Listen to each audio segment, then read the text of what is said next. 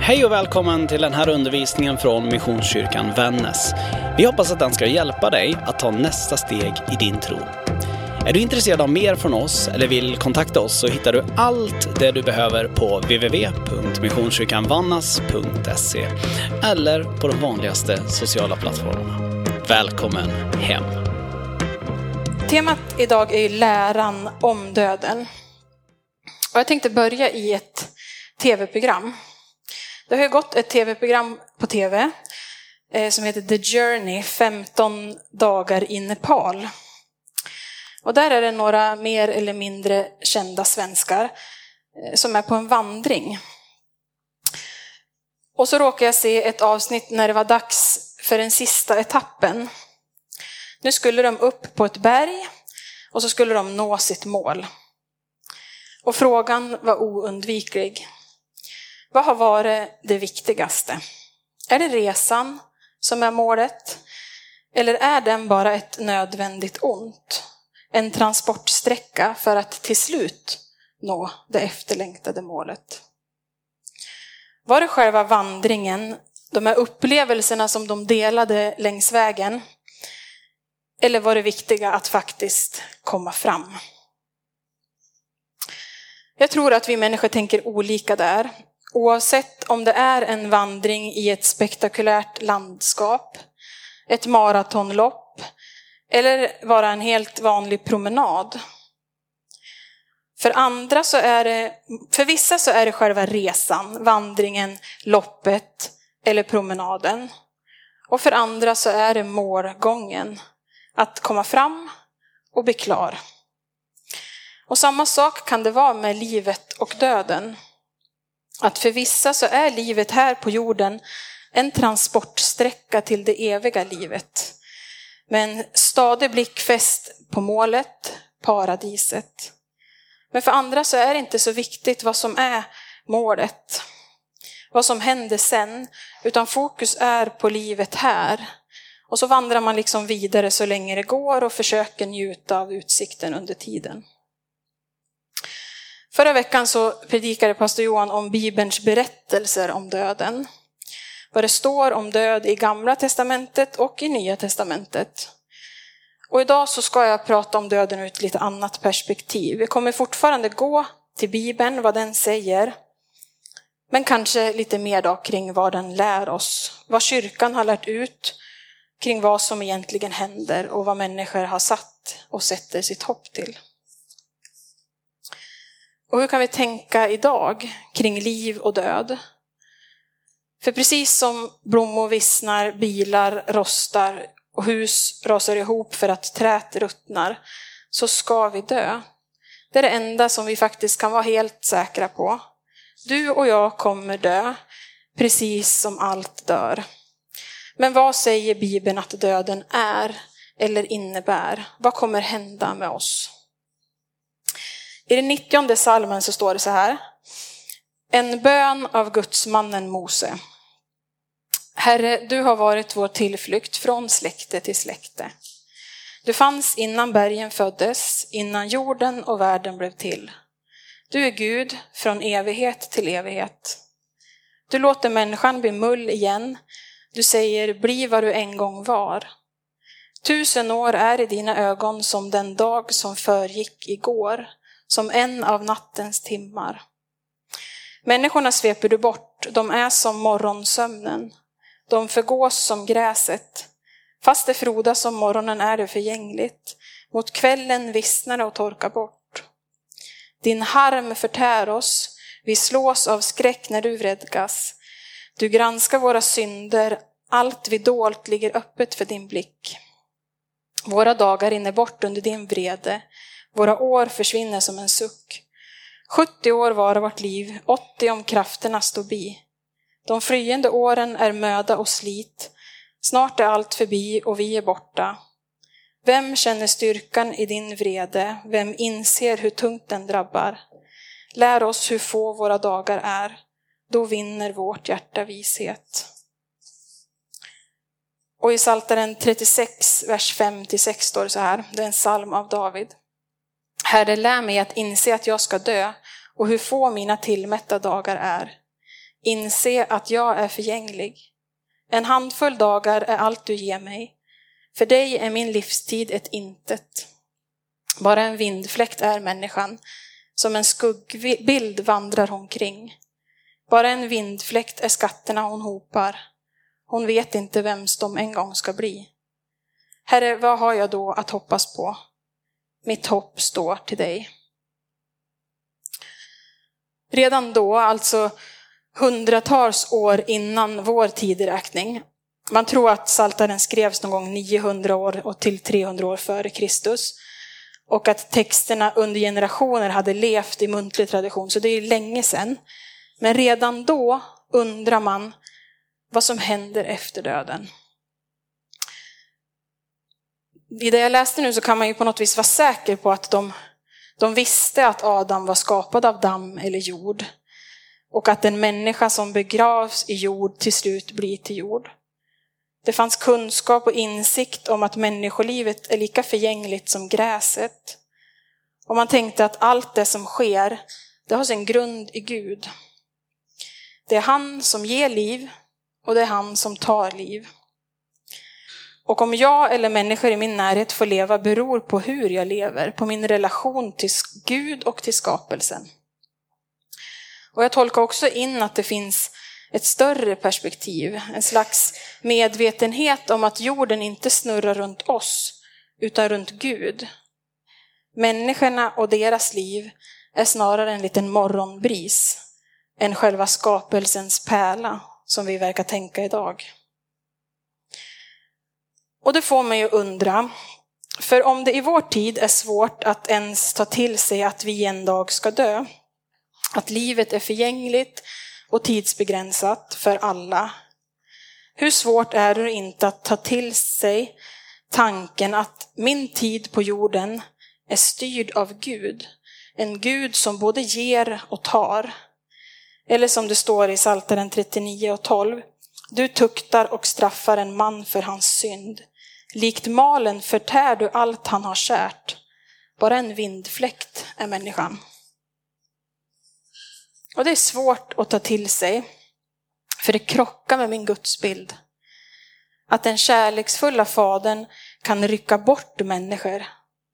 Och kanske framför allt att det ska ske för att jag har syndat.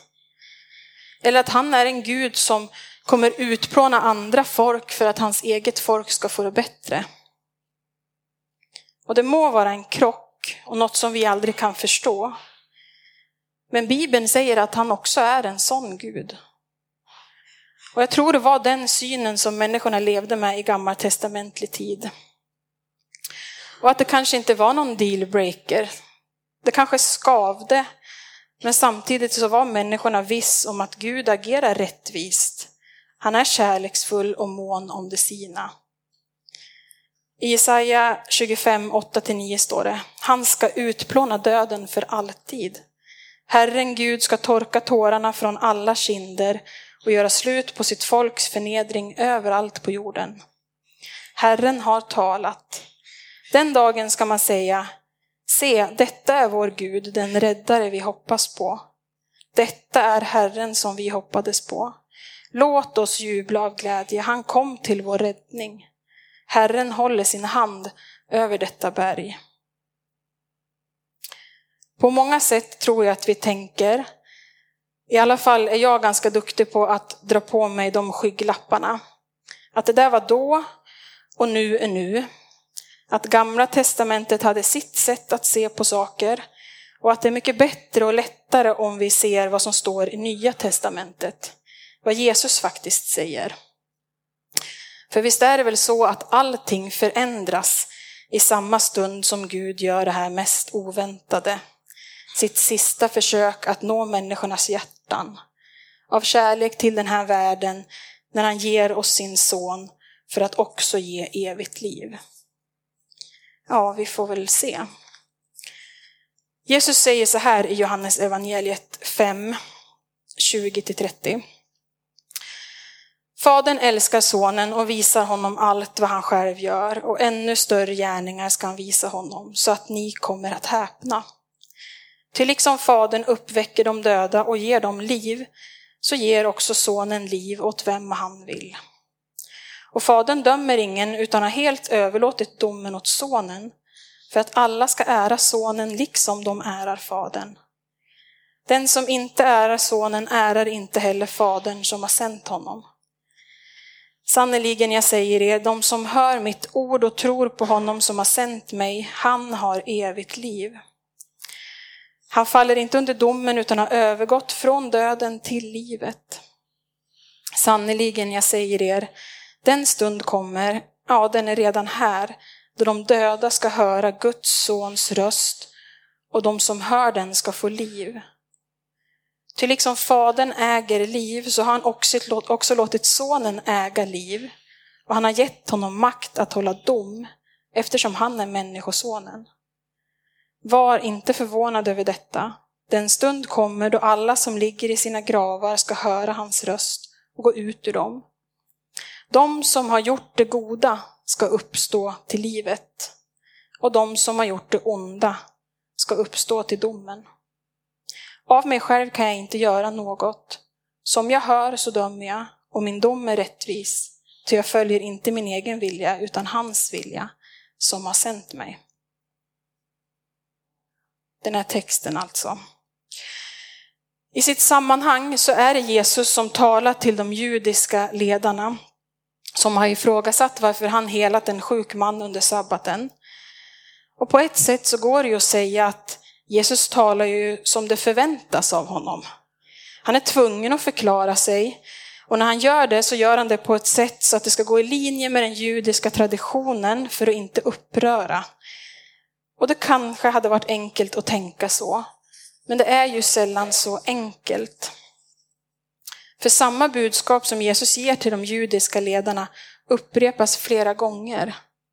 Dels i den text som Karina precis läste inledningsvis, när Jesus talar till sin vän Marta, som precis förlorat sin bror, och säger Jag är uppståndelsen och livet. Den som tror på mig ska leva om man än dör, och den som lever och tror på mig ska aldrig någonsin dö. Och även Johannes döparen säger samma sak. I Johannes evangeliet 3 och 36. Den som tror på sonen har evigt liv. Men den som vägrar att tro på sonen ska inte se livet, utan Guds vrede blir kvar över honom. Det kvittar liksom hur, hur tjocka skygglappar vi har eller hur hårt vi försöker blunda. Det är ju så här det står. Den som tror får evigt liv. Eller som det står i söndagsskolmaterialet som vi använder, leva livet. Jesus visar oss att döden inte är slutet. Eftersom han uppstod så lovar han att alla som tror på Jesus också kommer att uppstå och leva för evigt med honom. När Jesus uppstod så övervann han döden. Allt det där som känns läskigt med döden har Jesus krigat mot. Och Jesus vann kriget. Och vi är på Jesus vinnarlag. Så när vi tror på Jesus så lovar han oss att, precis, att vi precis som han ska få uppstå en dag från döden. Men varav då med alla människor som inte tror? Som inte är på Jesus vinnarlag? Människor i våra liv som vi älskar och som vi vet att Gud älskar, men som kanske inte älskar Gud tillbaka. Ska jag liksom få leva vidare och övergå till ett liv i gemenskap med Herren, en evighet, medan människor jag älskar istället ska dömas och ha Guds vrede över sig? Den tanken gör ont i mig. Och den har gjort ont i människor i alla tider. I vissa traditioner där man tänker att dopet är det frälsande, så väljer anhöriga att göra ställföreträdande dop, alltså att man döper sig åt den som dött, i hopp om att det ska garantera en plats i Guds rike. Och kanske var det av samma anledning som, eller är av, är av samma anledning vi fortfarande erbjuder nöddop i Sverige. För vi vill inte tänka att det bara blir svart.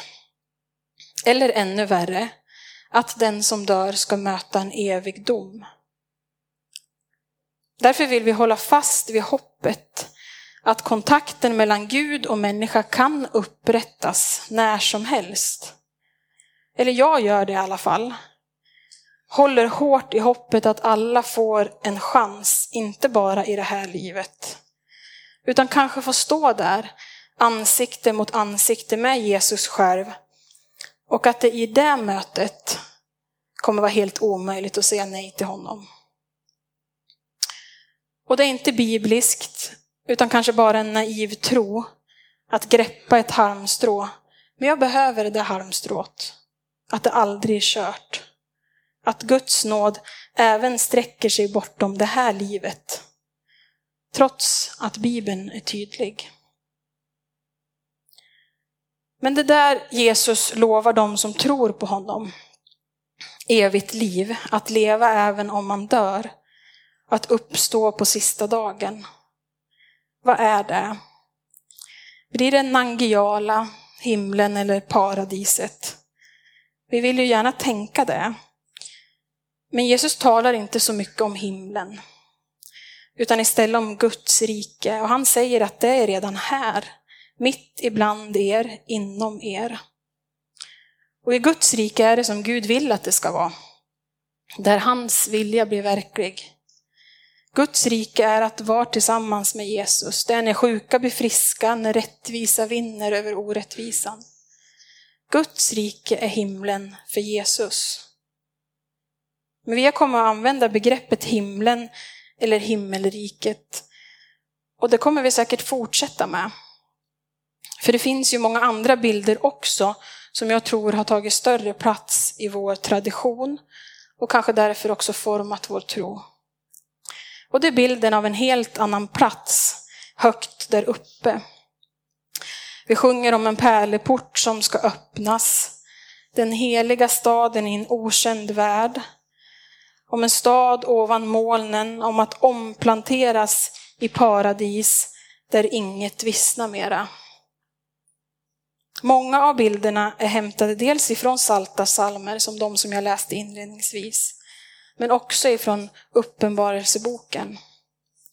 Och den boken heter så just för att det är en uppenbarelse, alltså en syn som en man fick, en vision om hur det skulle kunna vara. Och sen har det liksom blivit som en sanning. Jag läser ifrån Uppenbarelseboken 21, eh, vers 1-5. Och jag såg en ny himmel och en ny jord. Ty den första himlen och den första jorden var borta och havet fanns inte mer. Och jag såg den heliga staden, det nya Jerusalem, komma ner ur himlen, från Gud, redo som en brud är smyckad för sin man. Och från tronen hörde jag en stark röst som sa, Se, Guds tält står bland människorna och han ska bo bland dem. Och de ska vara hans folk och Gud själv ska vara hos dem och han ska torka alla tårar från deras ögon. Döden ska inte finnas mer och ingen sorg och ingen klagan och ingen smärta ska finnas mer. Till det som en gång var är borta. Och han som satt på tronen sa, se, jag gör allting nytt. Det är inte så konstigt att vi valt att fokusera på bilder lik den här, för det är någonting oerhört trösterikt och vackert att tänka att Guds tält ska vara mitt ibland oss. På en plats där det inte finns några tårar, ingen sorg, ingen klagan, ingen smärta. Men det står ju också att det ska bli en ny himmel och en ny jord. Och det är sådana där grejer som jag brukar blunda för. Och därför har alldeles för lite kunskap kring vad det kan betyda. Men då är det skönt att det finns kloka människor som kan hjälpa en att tänka. Eh, en av mina lärare på THS, Josef Sverker, han har precis skrivit en bok som heter Undrar om Gud. Där han svarar på barns frågor om teologi, eller gudstänk som han kallar det. Och i förberedelserna med den här predikan så har jag faktiskt läst och lutat mig mot den boken. Och det kan vara ett tips för dig som brottas med sådana här saker eller saker kring tro överhuvudtaget. Undrar om Gud. Så här står det alltså kring en ny himmel och en ny jord. I Bibeln står det att det ska bli en ny jord i Uppenbarelseboken och andra Petrusbrevet. Ny betyder ungefär som när du tvättar och gör ren din cykel riktigt, riktigt fin. Så den känns som ny när du cyklar på den igen. Jesus gör jorden ny på det sättet. Ett bättre ord är kanske omstart, som en dator. Är det en predikan? Ibland måste man starta om en dator för att den ska funka som den ska. Även om Jesus och Petrus inte hade datorer så tror jag att de menar omstart när de pratar om Guds rike och en ny jord. När Guds rike är på jorden fungerar allt som det var tänkt. Jorden blir rena himmelriket, skulle man kunna säga. Och kanske är det som Josef skriver, att det är någonting nytt vi väntar på. Inte nytt nytt, utan en omstart. En plats i harmoni. Guds rike. En sak som jag inte har varit inne på så mycket än, det är ju det här med uppståndelse. Att våra kroppar ska uppstå igen från döden. För ni vet ju texterna tidigare som jag läste att Bibeln säger ju inte att, inte bara att den som tror ska vara med Jesus, utan också uppstå. Anastasis är det grekiska ordet för uppståndelse i Nya Testamentet och det betyder helt enkelt att resa sig upp, att stå upp. Och Bibeln beskriver att vi ska göra det tillsammans med Jesus. Ty detta är min faders vilja, att alla som ser sonen och tror på honom ska ha evigt liv. Och jag ska låta dem uppstå på den sista dagen. Står det i Johannes evangeliet kapitel 6, vers 40. Då ska våra kroppar också få en omstart. Och jag kommer faktiskt inte gå in djupare på det, mer än att konstatera att det faktiskt står så. Hur orimligt och overkligt det än kan låta. Men allt är det kanske inte meningen att vi ska förstå. Men till dess då? Ja, kanske är döden en vila hos och med Gud. I det där huset som han har förberett många rum så att vi ska få plats. För i Jesus sista tal, avskedstalet till lärjungarna, så säger han så här. Det är också hämtat från Johannes evangeliet eh, kapitel 14. I min faders hus finns många rum. Skulle jag annars säga att jag går bort för att bereda plats för er? Om jag nu går bort och bereder plats för er så ska jag komma tillbaka och hämta er till mig, för att också ni ska vara där jag är. Jesus är fortfarande borta och bereder plats. Och i väntan på att han ska komma tillbaka får vi leva eller dö. Slutligen, oavsett om vi tror att det bara blir svart att själva syftet faktiskt är så enkelt som att förmultna och bli jord igen. Eller om vi tror på Jesus, lever med hans löfte att vi en dag ska befordras till evigheten, få flytta hem till Herrens hus, uppstå och mötas igen. Oavsett vad, så är döden det här livets slutstation. Och till skillnad från våra vandringar, maratonlopp eller promenader så är ju döden inte något som vi kan vika av från, bryta eller hoppa över. Men frågan kvarstår ju om det faktiskt är målet eller resan som är grejen.